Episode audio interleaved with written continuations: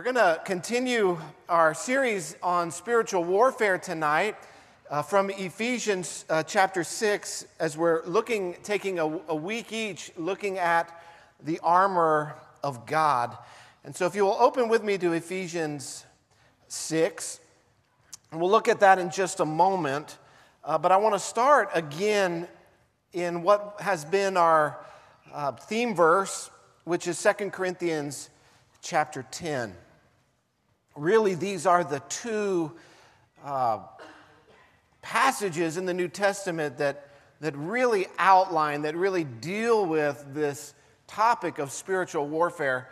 Uh, though, as, as we looked at in the first week, what I said then was that all the Christian life is spiritual warfare. And, and so, though, though this, these two passages address it specifically and and, and talk about our Christian life in terms of spiritual warfare, really every time we endeavor to live for Christ, it's a battle.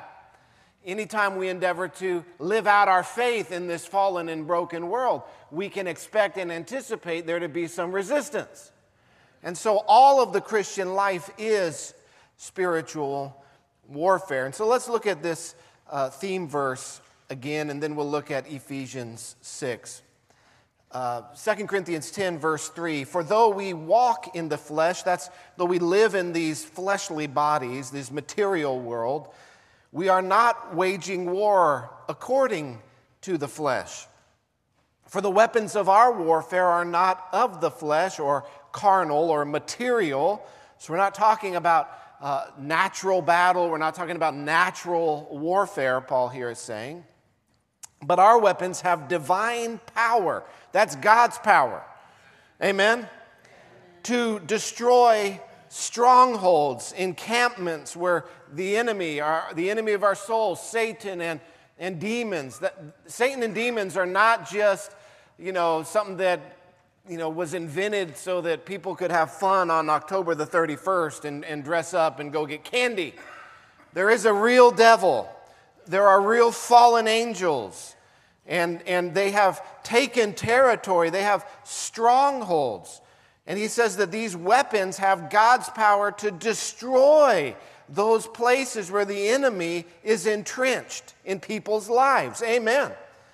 How many of you are a believer today because God destroyed some strongholds in your life? Amen. And he says that we, going on, he says, we destroy arguments and every lofty opinion raised against the knowledge of God, and take every thought captive to obey Christ. That, that the way the enemy works and the way the enemy uh, binds us and the way the enemy attacks us and the way the enemy gets strongholds in our lives is through thoughts, is through deceptions, is through lies, is through deceit. And the way and the weapons that God has given us is primarily the truth of His Word. And so the weapons that we have are powerful to dismantle the attacks of the enemy. Ephesians 6, let's flip over there this evening. Again, we, we need to be reminded every day that there is a fight that is waging around us. There is a battle that is going on. It is not a battle against flesh and blood. People are not our enemies. People are not our enemies. That's why we looked at today, Jesus even taught look, you're to love everybody. Your enemy is not people, your enemy is the devil, demonic powers. And there's demonic influences in our world try to exert their, themselves in our lives. We see the demonic influence even in our own culture today. Amen.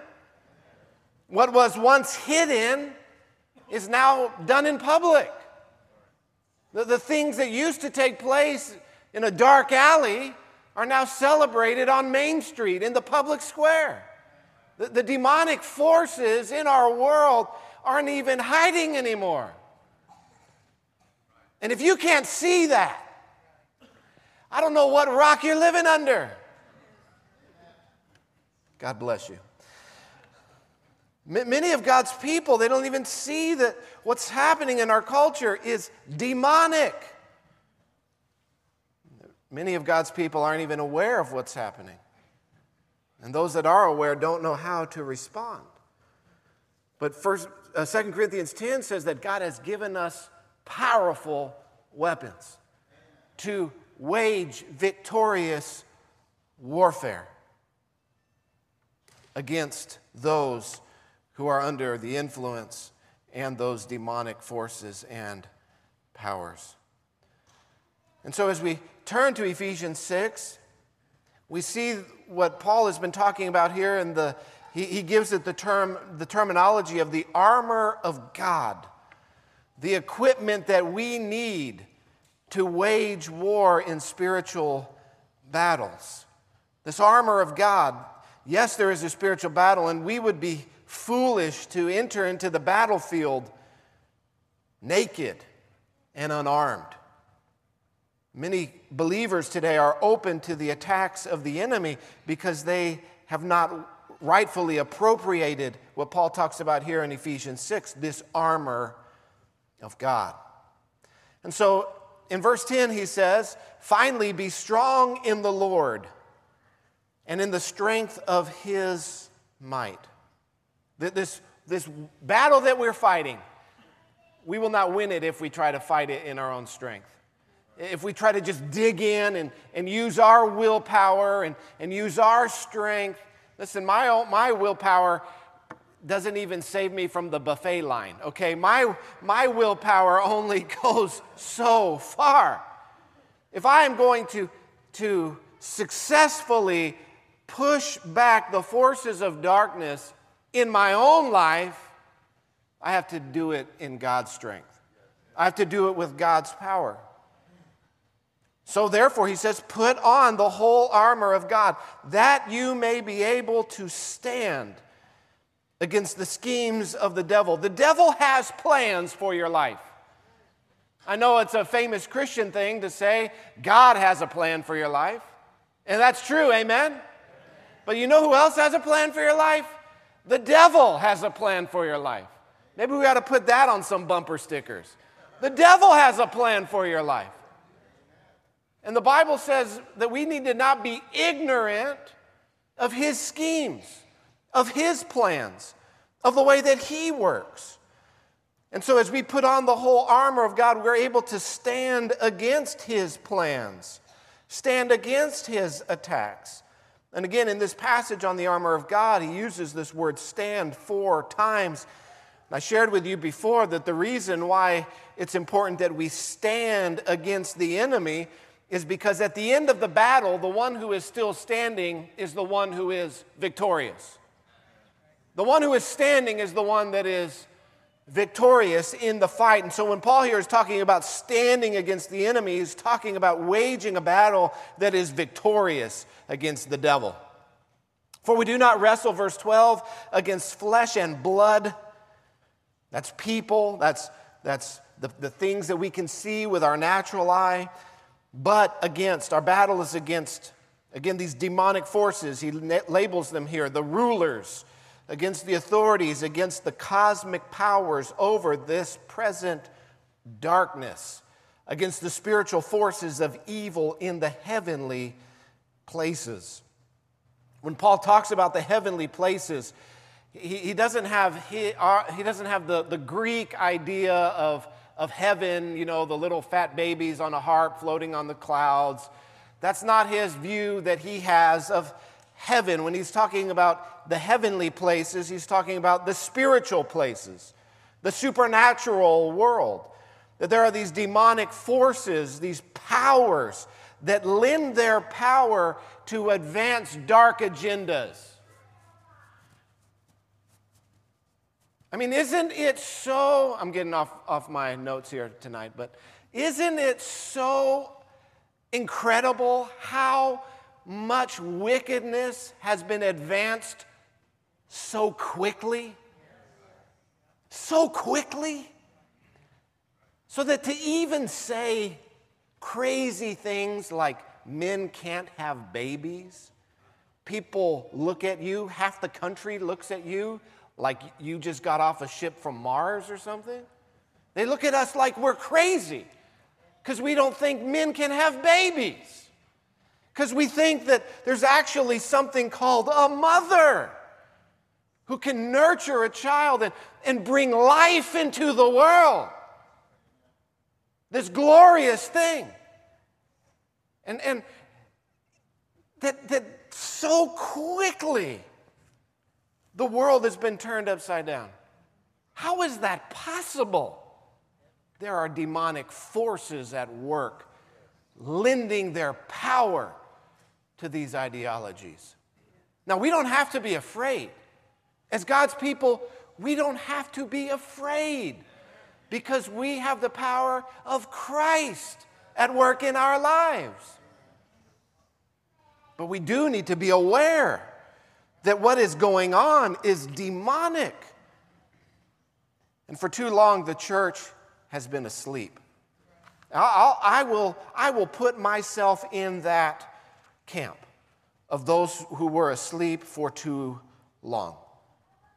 The fact that the church was not more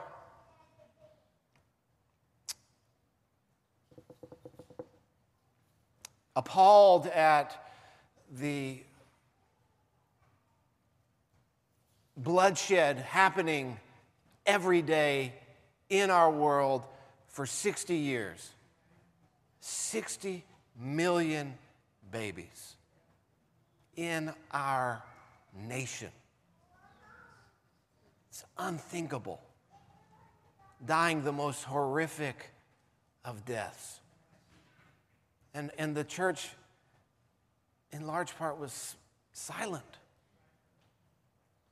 We were not gripped, but, but that is demonic. That is child sacrifice.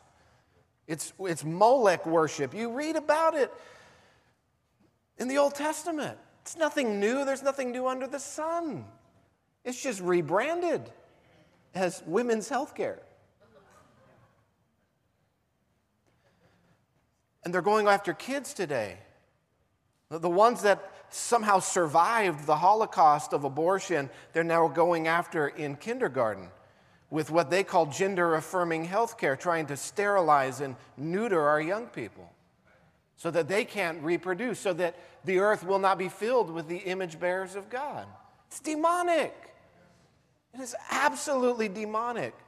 And, and what I'm trying to impress upon you is, is the, the, the way that this has so quickly, so quickly influenced our culture shows us that these are demonic forces at work.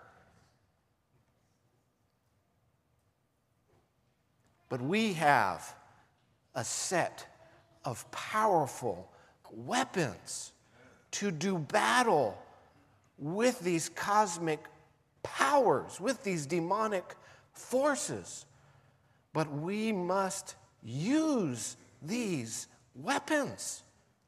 So, verse 13, I haven't even finished reading the text tonight.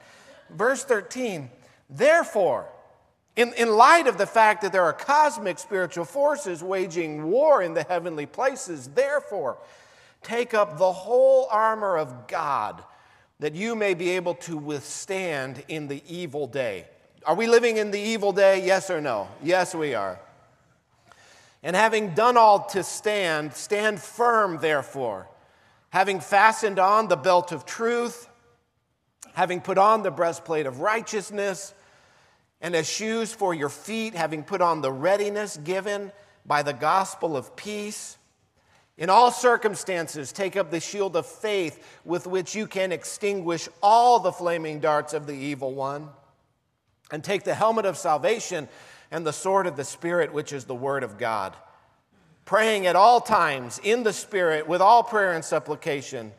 To that end, keep alert with all perseverance, making supplication for all the saints. Tonight we're looking at verse 15, specifically as we look at this third piece of the armor of God.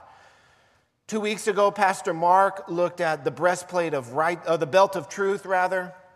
And then last week, Pastor Mike looked at the breastplate of righteousness. Tonight, we're looking at verse 15, what has been labeled gospel shoes as shoes for your feet having put on the readiness given by the gospel of peace. I have three P's for you tonight on this verse 15, on these gospel shoes, if you will, to make it easy to remember and to make my Bible school teacher, Brother David Cook, very proud. I have three P's here tonight. The first P is the word paradox. The second is proclamation. And the third is preparedness. Tonight we're going to look at the paradox, the proclamation, and the preparedness that Paul here is talking about, having put on the readiness of the gospel of peace as shoes for our feet. The paradox. A paradox, if you're not familiar with that term, the definition is a paradox is a seemingly self contradictory statement or proposition that, when investigated or explained, may prove to be well founded or true.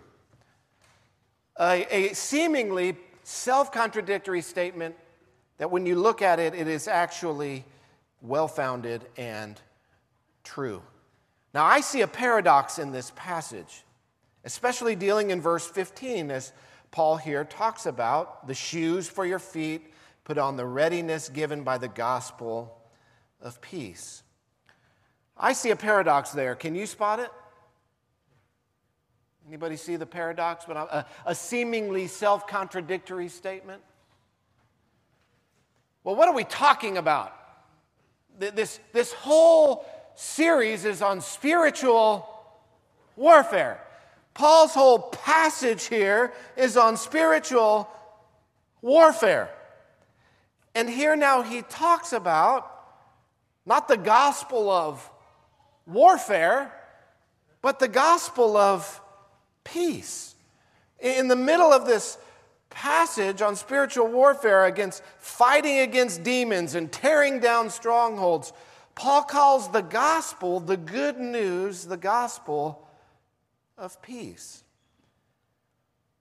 And I have to wonder, just as we're sort of looking at this on the surface level, I have to wonder if it is the gospel of peace, and, and of course it is, because Paul says that it is, but if it's the gospel of peace, why is it that everywhere Paul goes, what do we find happening? Do we find peace?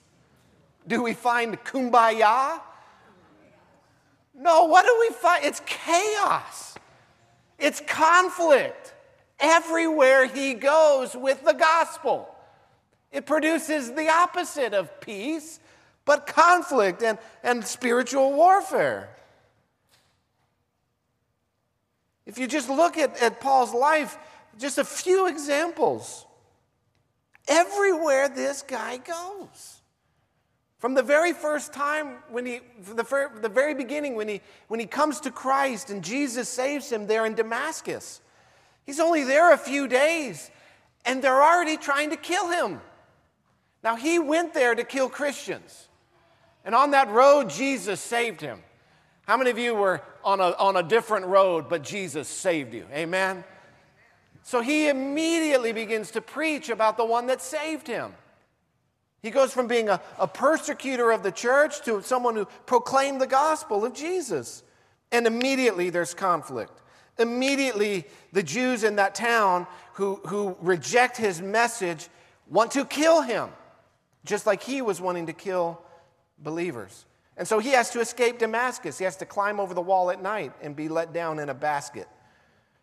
He goes to Jerusalem he tries to join the apostles. They don't want him to join. They're afraid of him. Barnabas vouches for him, and so he's able to join the church there in Jerusalem. He's only there a few days, and the Jews that don't believe in the Messiah, they want to kill him. So he has to flee Jerusalem. Well, he goes on his first missionary journey. We find him in Antioch. He's driven out of that region, an attempt made on his life. He goes to Iconium. They try to stone him and he escapes. He leaves Iconium and he goes to Lystra, where the unbelieving Jews from Antioch and Iconium them track him down in Lystra and they actually stone him. and take him out with the city trash and leave him there for dead in the dump. God raises him up and heals him miraculously. And you know what he does? He dusts himself off and he goes right back into the city and starts preaching again. And you know what he's preaching? The gospel of peace. That's what he's preaching. He's preaching the gospel of peace, but everywhere he goes with the gospel of peace, he's beaten, thrown into jail, and people are trying to kill him. Well, what is this gospel of peace? That, that's the paradox. It is a gospel of peace, but it stirs up conflict everywhere it goes. That's a paradox. What is this gospel of peace? Well, that's the second, the proclamation. The proclamation. And Paul explained this earlier in Ephesians, if you'll flip back to chapter 2. Ephesians chapter 2.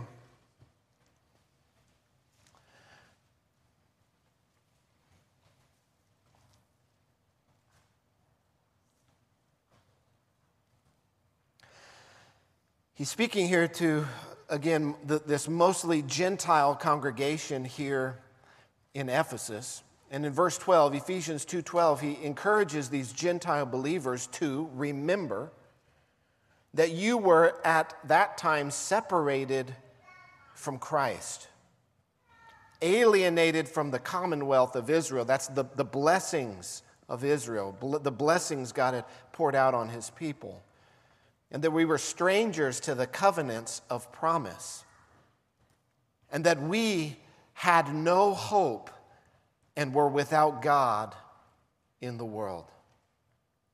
But now, in Christ Jesus, you who once were far off have been brought near by the blood of Christ. For he himself is our peace who has made us both one and has broken down in his flesh the dividing wall of hostility. Here he's talking about the hostility that exists between Jews and Gentiles, and also the hostility that exists between us and God. That in his body he has broken down this dividing wall of hostility by abolishing the law of commandments expressed in ordinances that, that's talking there about all of the, the purification rites and all the sacrificial system and, and all of the, the different ways that, that uh, God had ordained that people could have their sin atoned for under the old covenant, that because of what Christ has done as the final sacrifice, all of that has been done away with.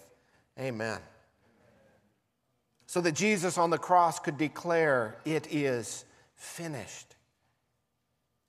And that he might create in himself one new man, a new humanity Christ is creating in himself in place of the two, so making peace, and might reconcile us both to God in one body through the cross, thereby killing the hostility. And he came, that is Jesus, he came and preached peace to you who were far off and peace to those who were near. For through him we both have access in one spirit to the Father. So then you are no longer strangers and aliens, but you are fellow citizens with the saints and members of the household of God. We have peace with God through the shed blood of Jesus Christ. That is the proclamation. That is what Paul went preaching. He went preaching Jesus the Messiah, Jesus the Savior, Jesus the one that shed his blood for our sins, Jesus the one who laid his life down, who took the stripes upon his back, who took our sin upon his shoulder, so that we could have peace with God. You see, before we were strangers, before we were enemies of God, before we were, as he says in, in Ephesians chapter 2 earlier, children of wrath. that we deserved as God's lawbreakers. We broke God's law. All of us have sinned. All of us have transgressed God's law. All of us have gone astray, as Isaiah says, as sheep who go astray from their shepherd. All of us have lived for our own glory and not God's glory. But God sent his Son because of the great love that he has for us even while we were dead in our sins, Christ died for us to make peace with God. Though I deserve God's justice, because of Christ, I have received God's mercy. Though I was at war with God by my very nature, I now have peace with God the Father. And it is all because of the motivating factor behind all of it was Christ's love for us. That he would lay down his own life so that his enemies could become his family. That is the message. And now that Christ has died for our sins, we must repent of our sin and trust in Christ. Receive Him as our Savior. Receive Him as our Lord. Receive Him as the Messiah that the prophets had prophesied about.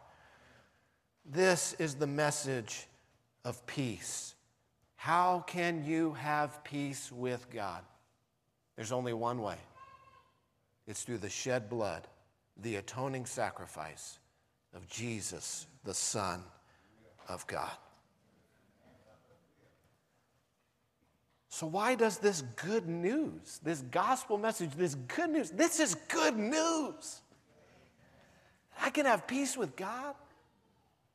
This is such good and glorious news. What do I have to do to, to, to receive this peace? What do I have to do to receive this reward? Nothing. You have to do nothing. It is a free gift of the grace of God.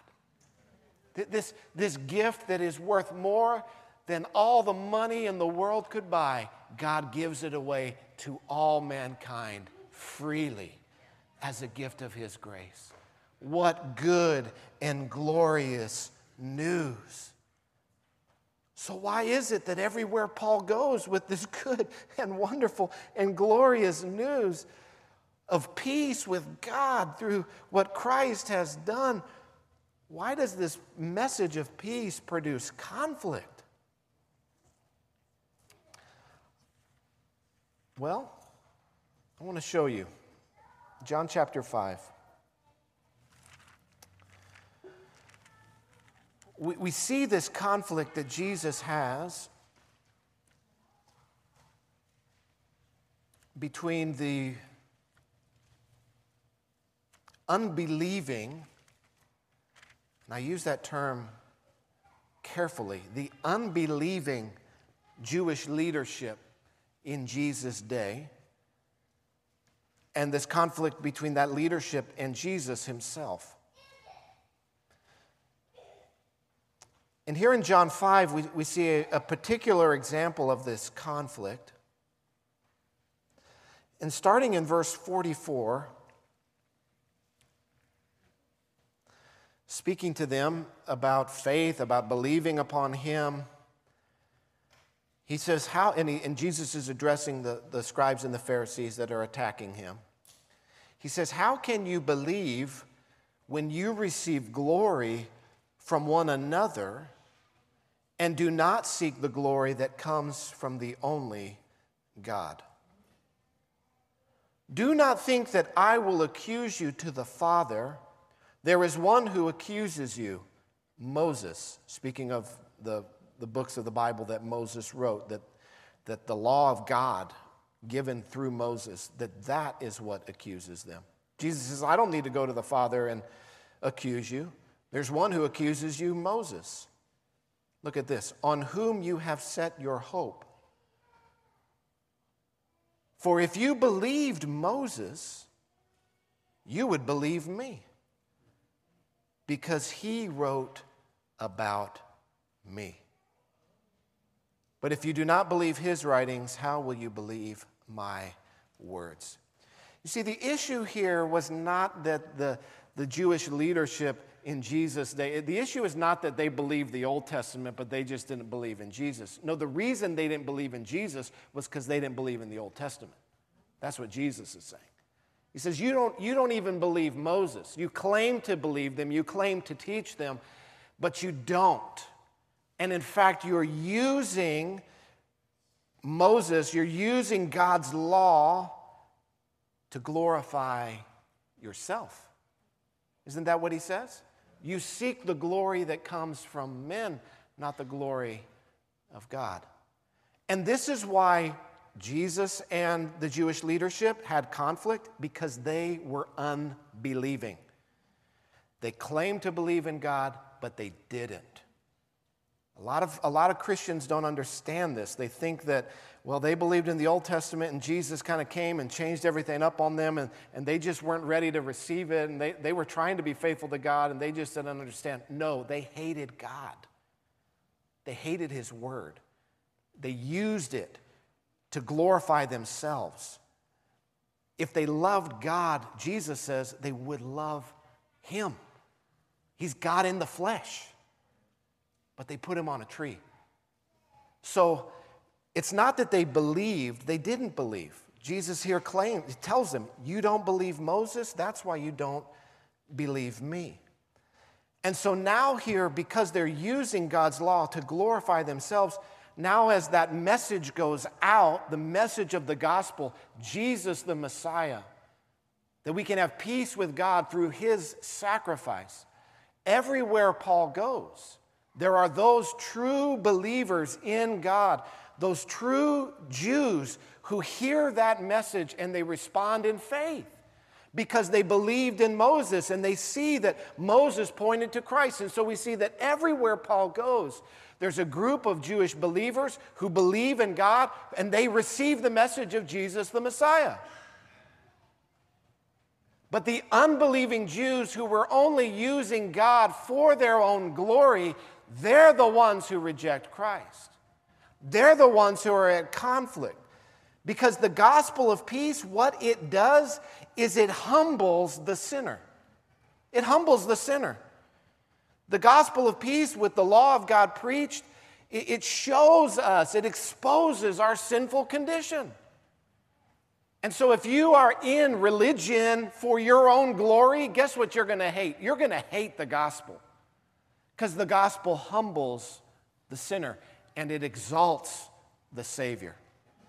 You see, for the self righteous, for, for those who want the glory that belongs only to God, they are enemies of the cross and they are enemies of the gospel. And so, wherever the gospel of peace goes, the gospel of peace that humbles the sinner and exalts the Savior, it stirs up conflict. The unbelieving Jews are exposed for their hypocrisy as they begin to persecute the Messiah's apostles. Because the gospel of peace leaves no glory for anyone but Christ. And so, as Paul goes around proclaiming this message, it's not Paul that they're rejecting, it's Christ that they're rejecting. And again, it's not all the Jews that reject, many of them receive their Messiah with joy and with gladness. And they too are then persecuted by those unbelieving who were only using the Mosaic law for their own glory.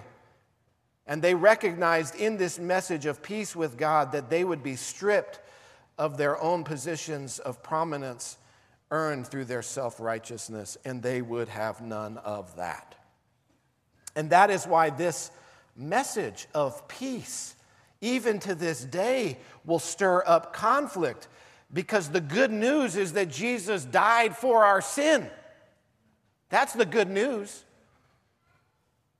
But to a world that wants to believe that there's no such thing as sin, to a world that loves the sin more than the Savior, it's going to stir up some conflict. Which leads us to our third P tonight. The first was the paradox. The second, the proclamation that we can have peace with God. And the third is preparedness. Again, back to Ephesians 6:15, and as shoes for your feet, having put on the readiness or the preparedness given by the gospel of peace. Now, here Paul is no doubt drawing on the language of Isaiah 52. I want to turn over there quickly and, and read uh, for you this prophetic declaration from the prophet Isaiah, Isaiah 52. Paul is no doubt drawing on this imagery as he outlines being prepared by the gospel of peace. Isaiah 52, verse 7, it says, How beautiful upon the mountains are the feet of him who brings good news, who publishes peace, who brings good news of happiness, who publishes salvation, who says to Zion, Your God reigns. The voice of the watchmen, they lift up their voice together, for they sing for joy. For eye to eye they see the return of the Lord to Zion.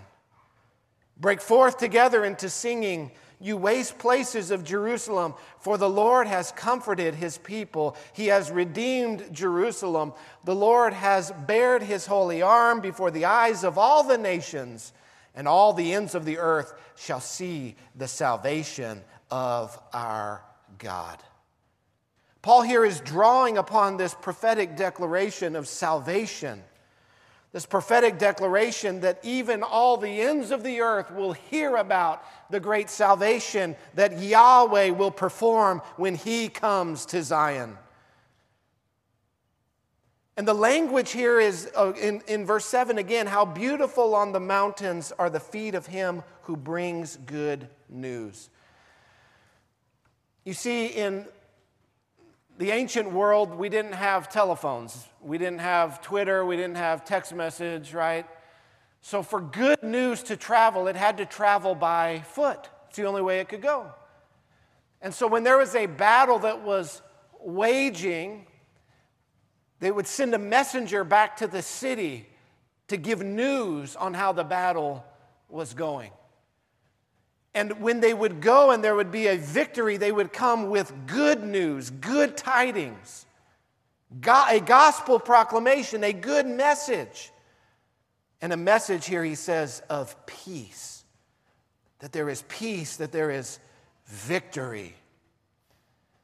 And as that message would go, he would, messenger would go, he would go proclaiming that message that the victory has been won, that the battle has been won and that now there is peace.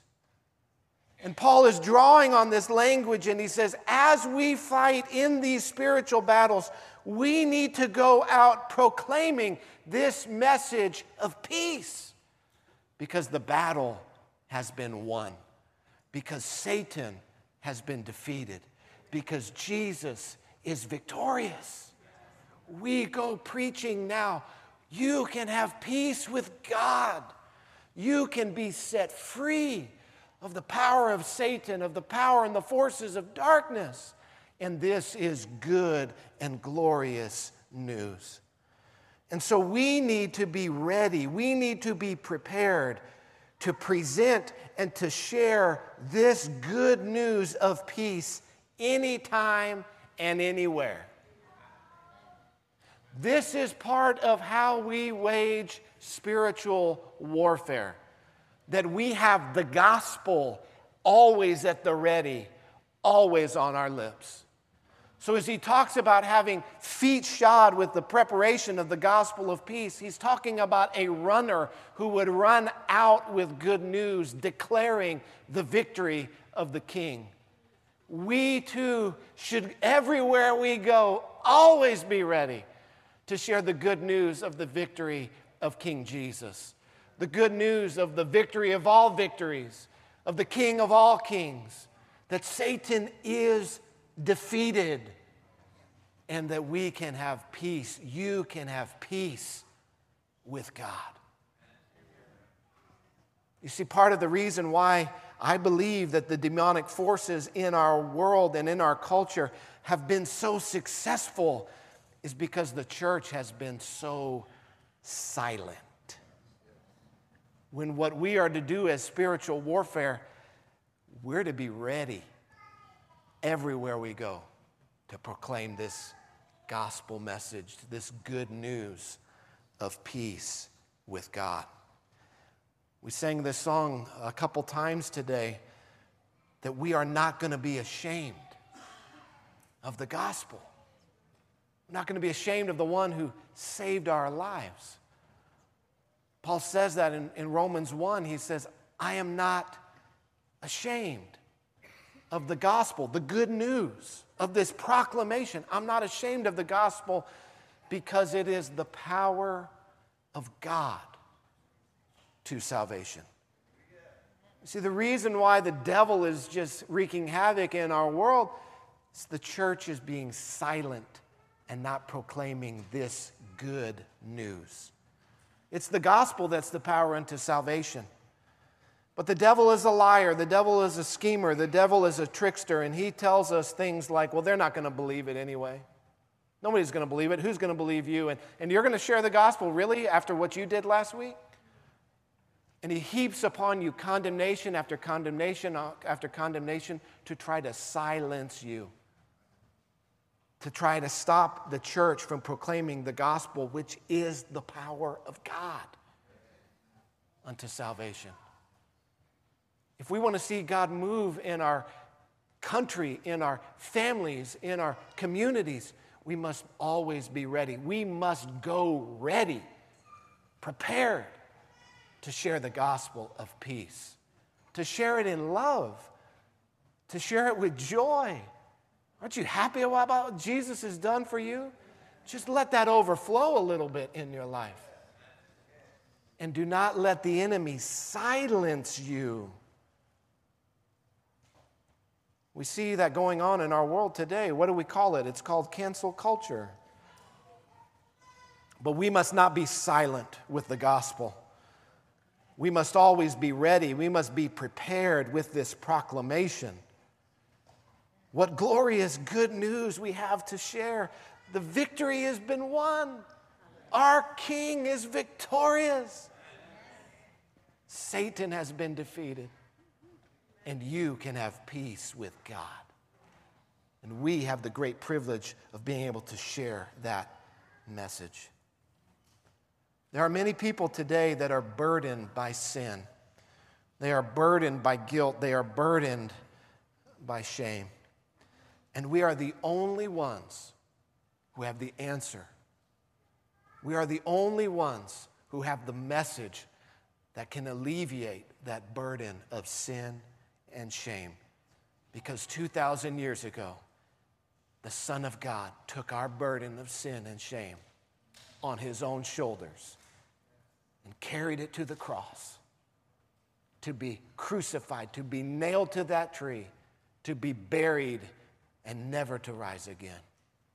Our sin is buried with Christ. When Christ rose, he did not rise bearing our sin. He rose in victory, having defeated Satan, sin, death, and hell. And Christ calls us, as part of our battle that we wage every day, to run with that message, to go proclaiming that message. And let us take that message of peace with God through the shed blood of Christ everywhere we go. Amen. Amen. Father, we thank you for your word. Lord, we are engaged in a great cosmic battle, but the victory has already been won. I pray that you would help us to proclaim this great message. Everywhere we go, that we would be prepared, that we would be ready, that we would go out like a runner with good news to share that we would look for opportunities, not shy away from them. And Lord, as we share this message, as we proclaim this good news, we do so in faith, as it is the power of God. It is what the, the means by which you have ordained to call dead men back to life. We thank you for the eternal life that we have through you. As we go out, we go out energized by your Spirit to proclaim this good news. I ask for your blessing to be upon us as we go, that you would watch over us and keep us safe. In Jesus' name we pray. Everybody said, Amen. Amen.